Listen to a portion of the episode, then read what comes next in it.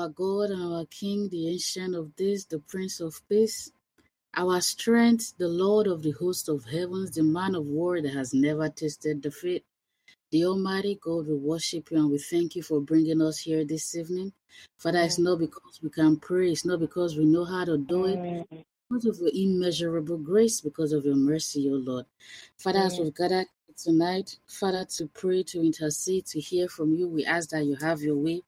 Cleanse us, Jehovah God, of anything that makes us a sore side before you, O Lord. Let the blood of us wash through us, O Lord, and make us white and before you. Jehovah God, we ask, you, Lord, that you speak to us, minister to each and every one of us. And Father, by mm. the time we leave here, we will leave and hang up, O Lord, Father, with more than we had when we called in, O Lord. Eternal King of mm. glory, that you will bless us, O Lord. Father, our spirits will be nurtured, will be nourished, will be enriched, O Lord. In mm. Jesus' name we pray. Amen. Amen. Okay, so for uh, those of us who haven't heard me before or met me, my name is Chizoba. I am in Baltimore, Maryland, and it is an honor. It truly is an honor to um, address us this evening. And I give God the glory for this ministry and for pastors uh, Alex and his wonderful wife. And Amen. I, I truly thank them for giving me the opportunity to share a few words with us this evening. Uh, the text I'm working with is Matthew 5, verse 4. Matthew chapter 5, verse 4. And it says, Blessed are those who mourn, for they shall be comforted. And as I prayed about what to share with us this evening, uh, I, I was led to a few things. So I want us to keep three things, three key points in mind, and we'll walk down three of them. Blessed are those who mourn, for they shall be comforted. Number one, sometimes we we it's the Bible tells us there is a time to mourn, there is a time to weep. This is in Ecclesiastes 3 4. There is always going to be a time to mourn. But number one, there are times when we mourn not because it's part of God's will, not because it has anything to do with God's will, or because of our own willfulness. That is number one. Number two, sometimes when we mourn, it is in connection with the will of God. We are headed in the right direction, but there is something on that road that causes us to sorrow, that causes us, causes us to mourn. Number three, regardless of how we get to a place of mournfulness, a place of sorrow, a place of grief and frustration, there is always going to be comfort at the end of that road because we serve a God who is merciful. There will always be comfort at the end of that road. And number four, even in our comfort, there is a purpose. God doesn't just send us comfort just to end sorrow. Even in our comfort, there is a purpose. So let's keep those four things in mind. And so I started by saying sometimes when we mourn, it is outside of God's will. Sometimes we mourn and we sorrow because we've taken decisions into our own hands. God has made a plan and we've decided either He's not moving fast enough or He's not moving in the way we want Him to. And we resort to self help and it brings us to a place of sorrow and a place where we are mourning. Uh, I have two examples. One of them is Abraham. We know his story very well. In Genesis, uh, Genesis 12, God makes a covenant with Abraham. He says, make a great nation." And in Genesis 16, because of self help, Ishmael, Abraham's first son, is created.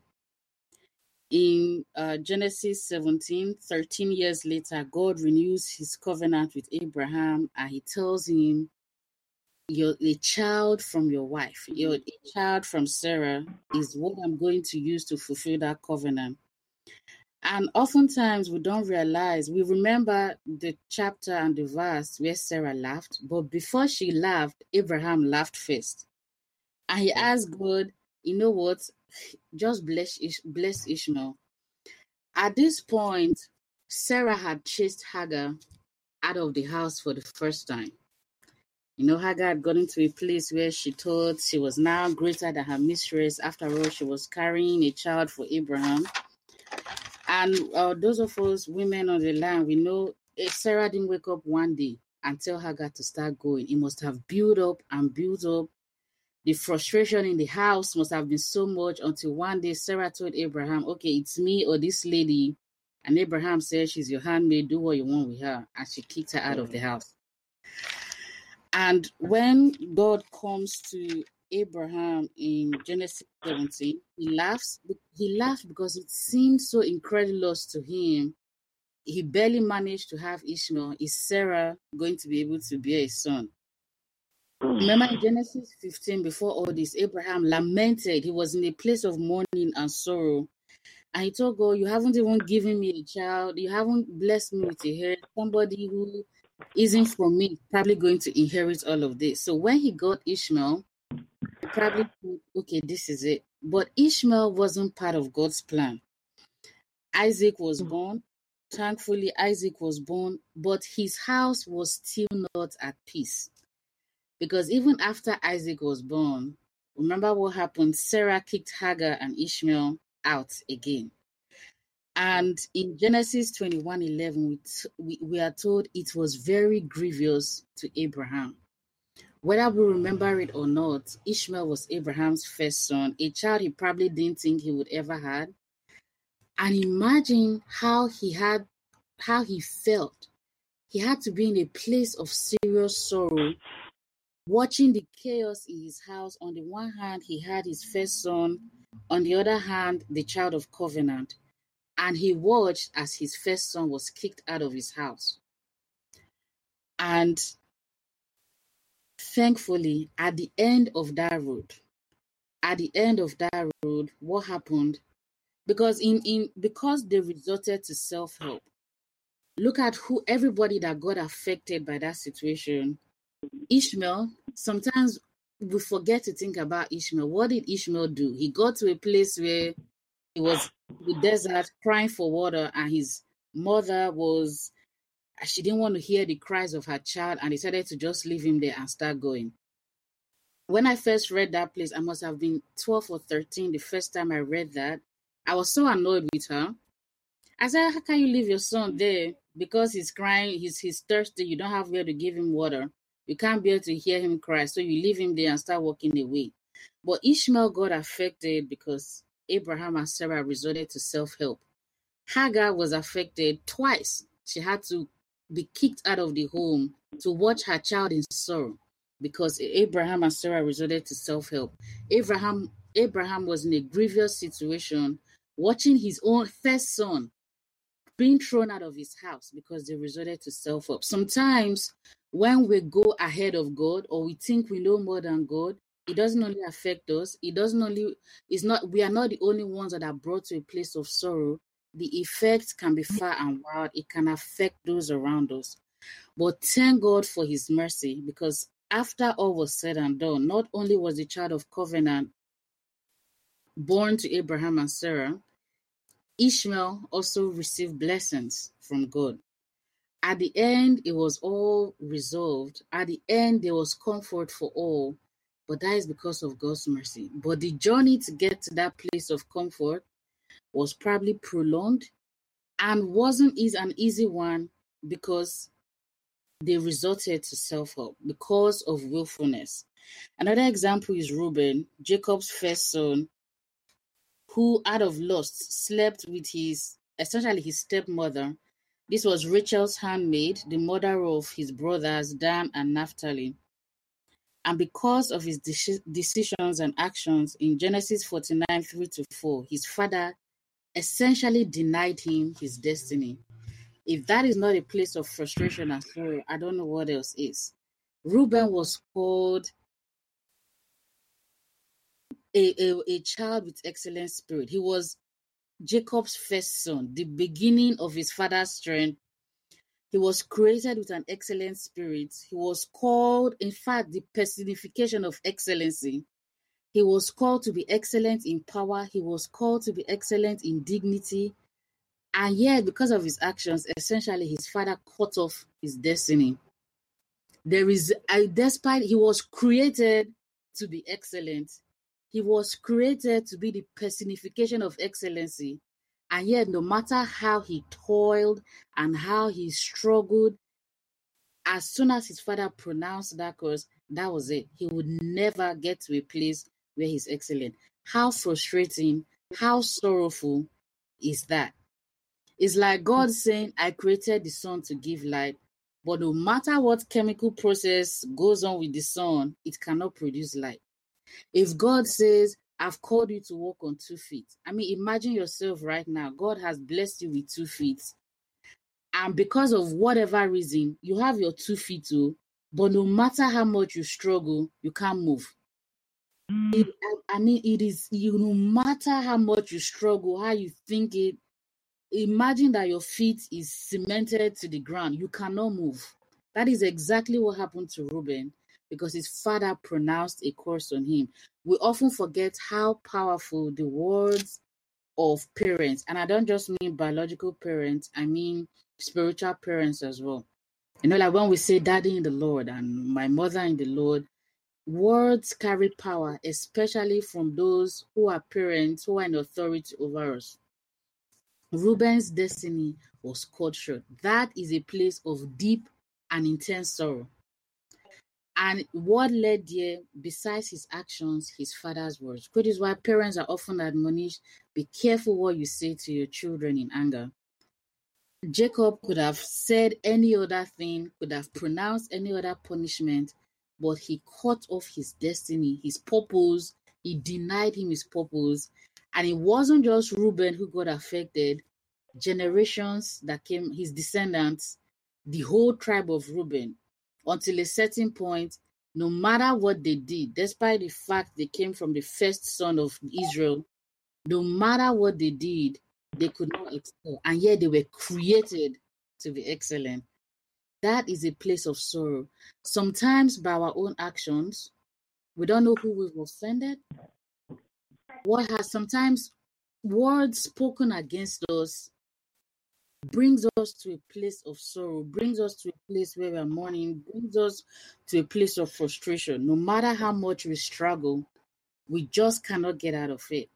But once again, remember I said at the beginning that no matter how mo- how you get to a place of sorrow, there is always comfort at the end, because God Amen. used Moses. God used Moses to break the stronghold of those words on the tribe of Reuben. The God, uh, when when Moses pronounced his blessings, that he unlocked their destiny, unlocked their purpose once more. Which is why, when it comes to the word of the Lord, if if you meet a, a man of God that has anointing, a man that God speaks through, or a woman of God that prophesies, sometimes we often think that the prophetic is all about oh, this is um, what your problem is. This is what the solution is. This is what will happen in five days. The declarations from the mouth of a prophet is very powerful. It can mm-hmm. seal your destiny and it can unlock your purpose. Whatever has been tied can be unlocked by a few words. The prophetic is more than just seeing the future or seeing the past or seeing who your enemy is or giving you step by step directions on what you, on what to do sometimes we forget pronouncements from a man of God or a woman of God until, under the anointing of the Most High is very powerful. And that, that was Moses, the role of Moses with the um, tribe of Reuben. He declared, he declared, he made a declaration. This is in Deuteronomy 33 6. He lifts that course over Reuben, and his purpose and his destiny is unlocked and is free.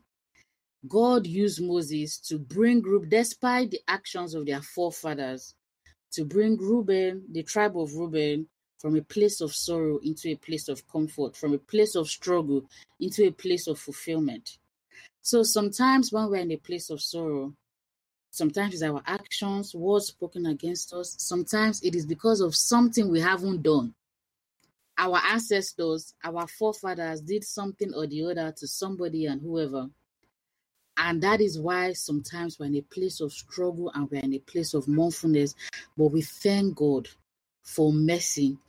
We thank God for His grace. We thank God that no matter how we get there, He always has an avenue that provides comfort for us. He always gets us to a place where our sorrow is turned into comfort, where our weeping is turned into joy.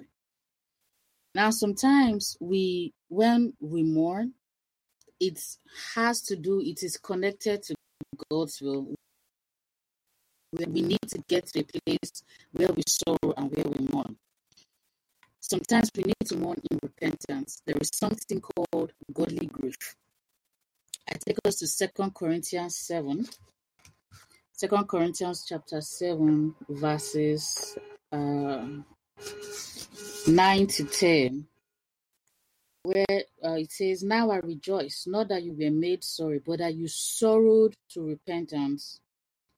For you were made sorry after a godly manner, that you might receive damage by us in nothing. For godly sorrow worketh repentance to salvation, not to be repented of.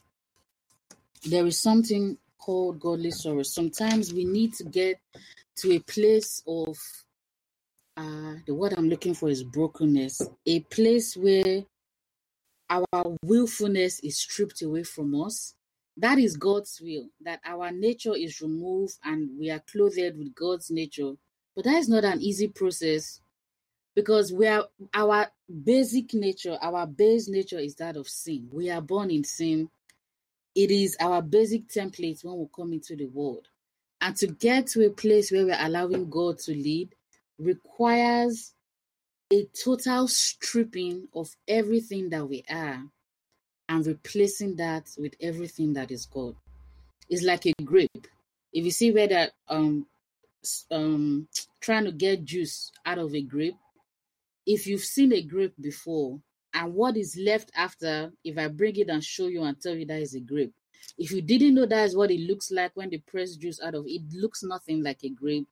It is in shreds, it is in pieces, an intense amount of pressure is placed on those grapes. It is crushed, it is broken, and what is inside comes out. Another example is uh, we hear about the olives. An olive needs to go under intense pressure to get the olive oil out of it. And I bet if olives could talk, I mean, you, you're placing tons of machine on top of it. There isn't any human being I know who will survive it's like, like if somebody drops a car on top of you and tell you that's what we need to get the good stuff out. It's not, it's not an easy process. It's sometimes it's a place of grief. Sometimes you are mourning, and sometimes it is a place of so. It is not easy to strip out who you are and be replaced with the will of God. And so that is godly grief or godly sorrow. And sometimes it is necessary that we get to that point, it is uh, sometimes also necessary that we get to it. Sometimes God leaves us in a place of sorrow, in a place of mourning, because there is something we need to learn there.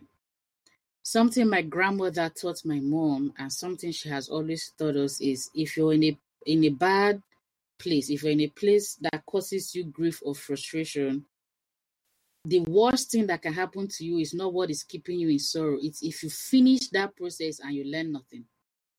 Um, sometimes God leaves us in a place of sorrow so that there is something we need to glean, glean out of it. Whenever you're in a tough spot or in a bad situation, as painful as it is, the most important thing is what am I getting out of this? What is the lesson here? What am I supposed to be learning learning from this? I, it's like somebody who I, have had uh, um, a client who he made two million dollars one year, and by the end of the year, the man was in debt, like nine thousand dollars in debt or something. And I was looking at his records. I said, "How can two million flow like water out of your hands just just like that?" The man was in debt. He could not pay his rent. And I remember I talked to him, I said, the most important thing you've learned now, how not to spend money so unwisely. Two years later, he made almost a million dollars. And at the end of that year, he lost the money again. And I said, This is a man who hasn't learned anything.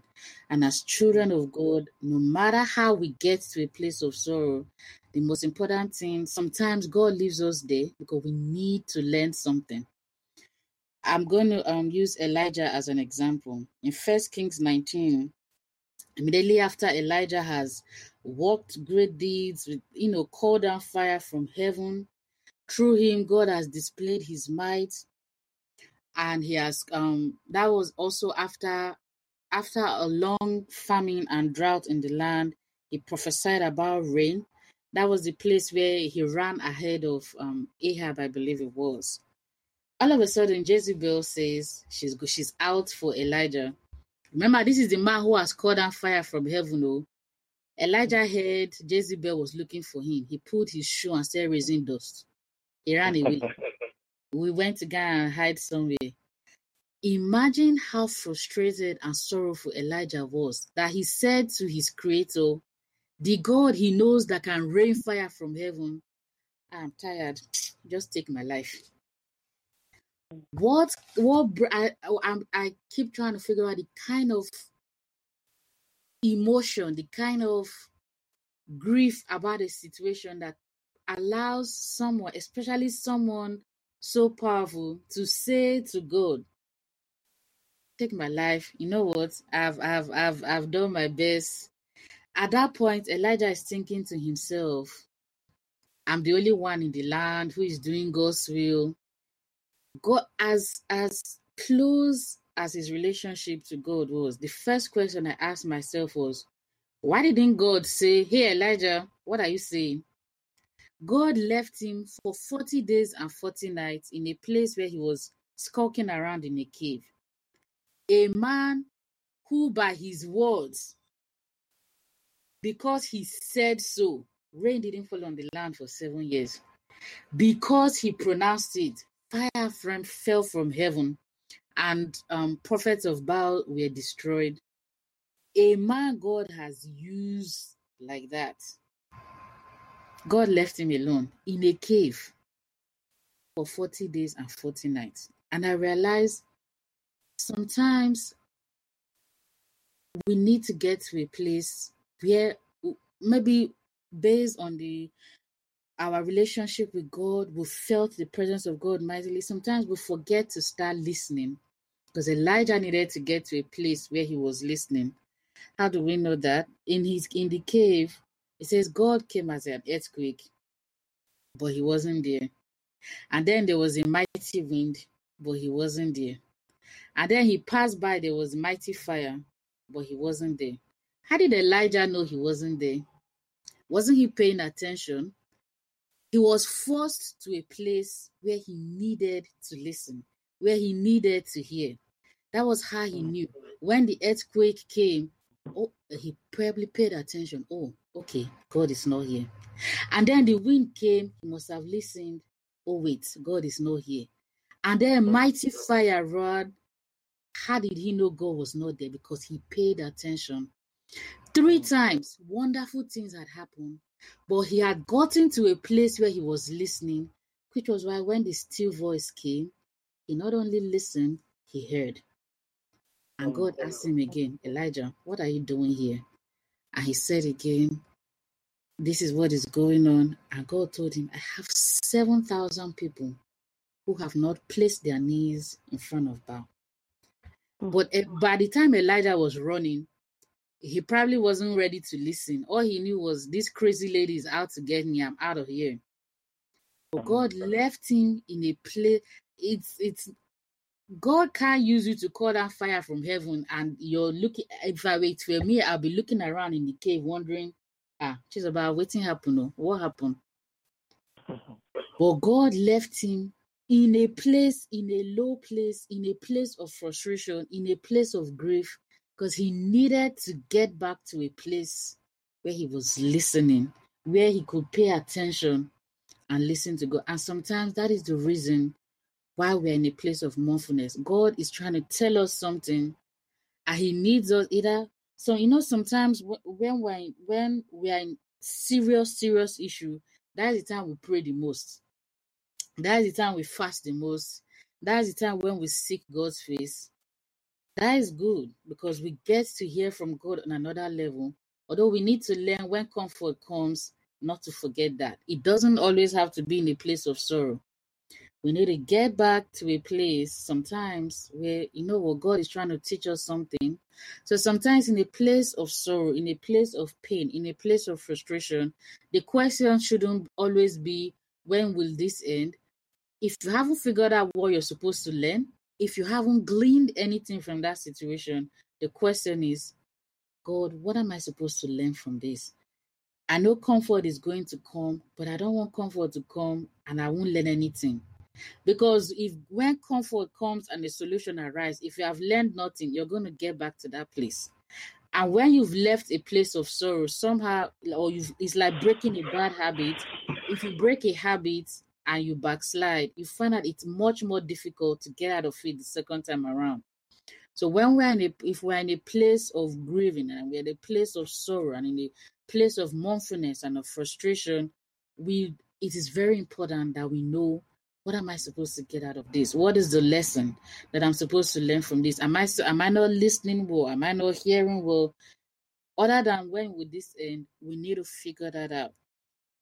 So at the end of Elijah's journey, God brings him out of that cave and continues to use him mightily. He leads him to Elisha, he leads him to anoint the, the next kings of Judah and of Israel. And so comfort was was um, provided for Eli- Elijah, and God continued to use him mightily. And then sometimes you know what? When it comes to doing God's will, being in a place of mindfulness is just a purely human response because it is not always easy or comfortable to go along with God's will.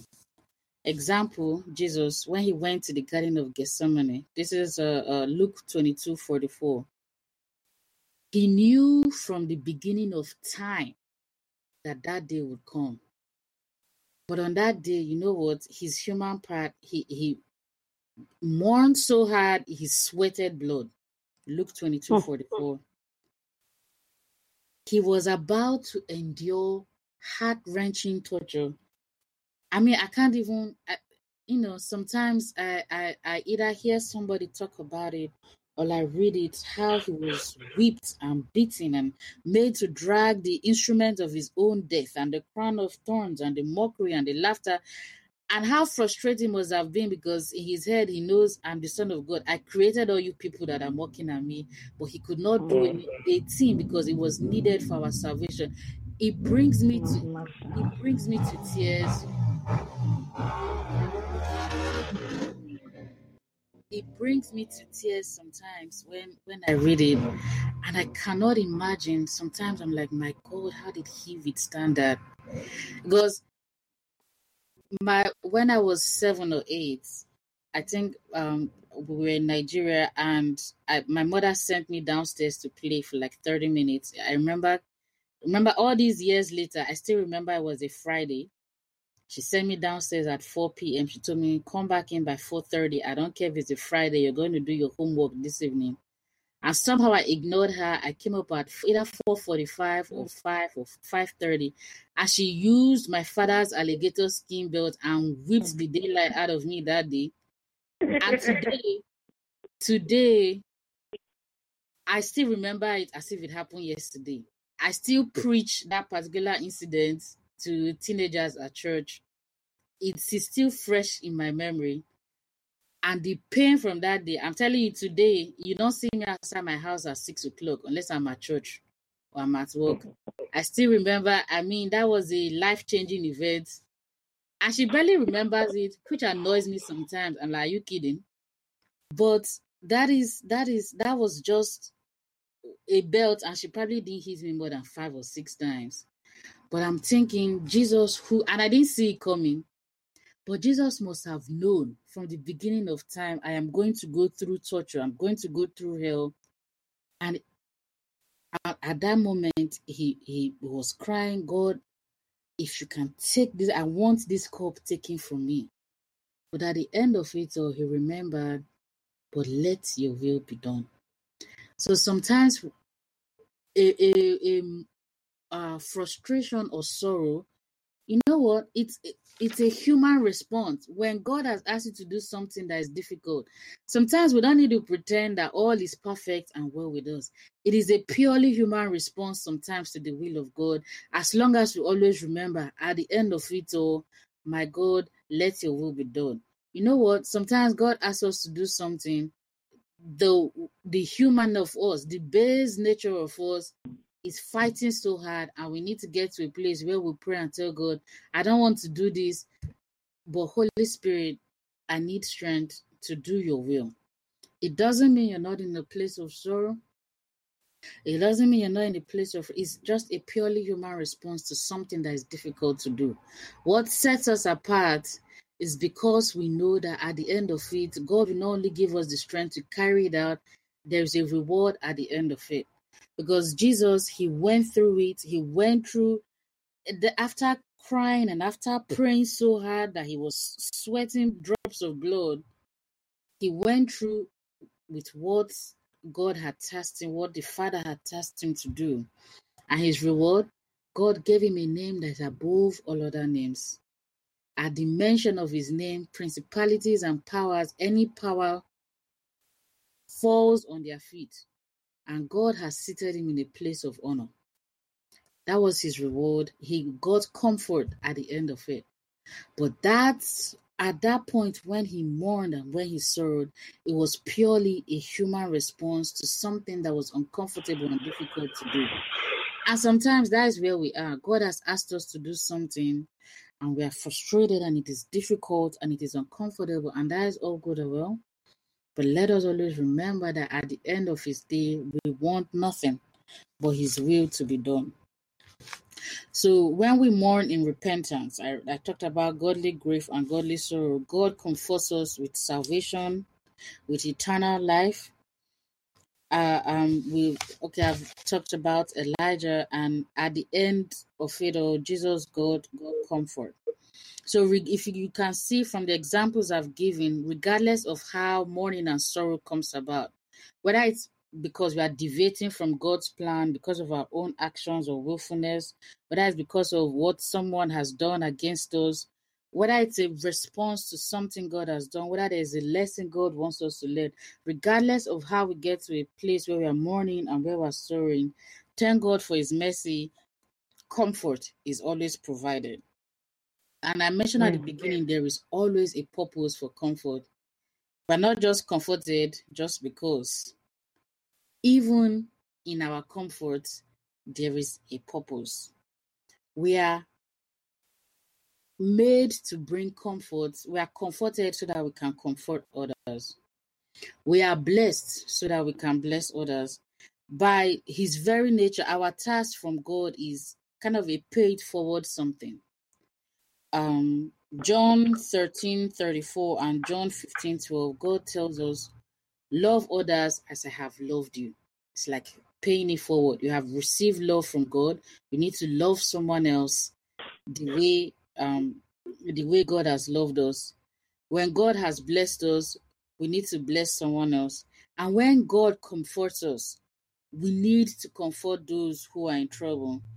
As Second Corinthians chapter 1. Um, open that. Second Corinthians chapter 1, verses 3 to 4.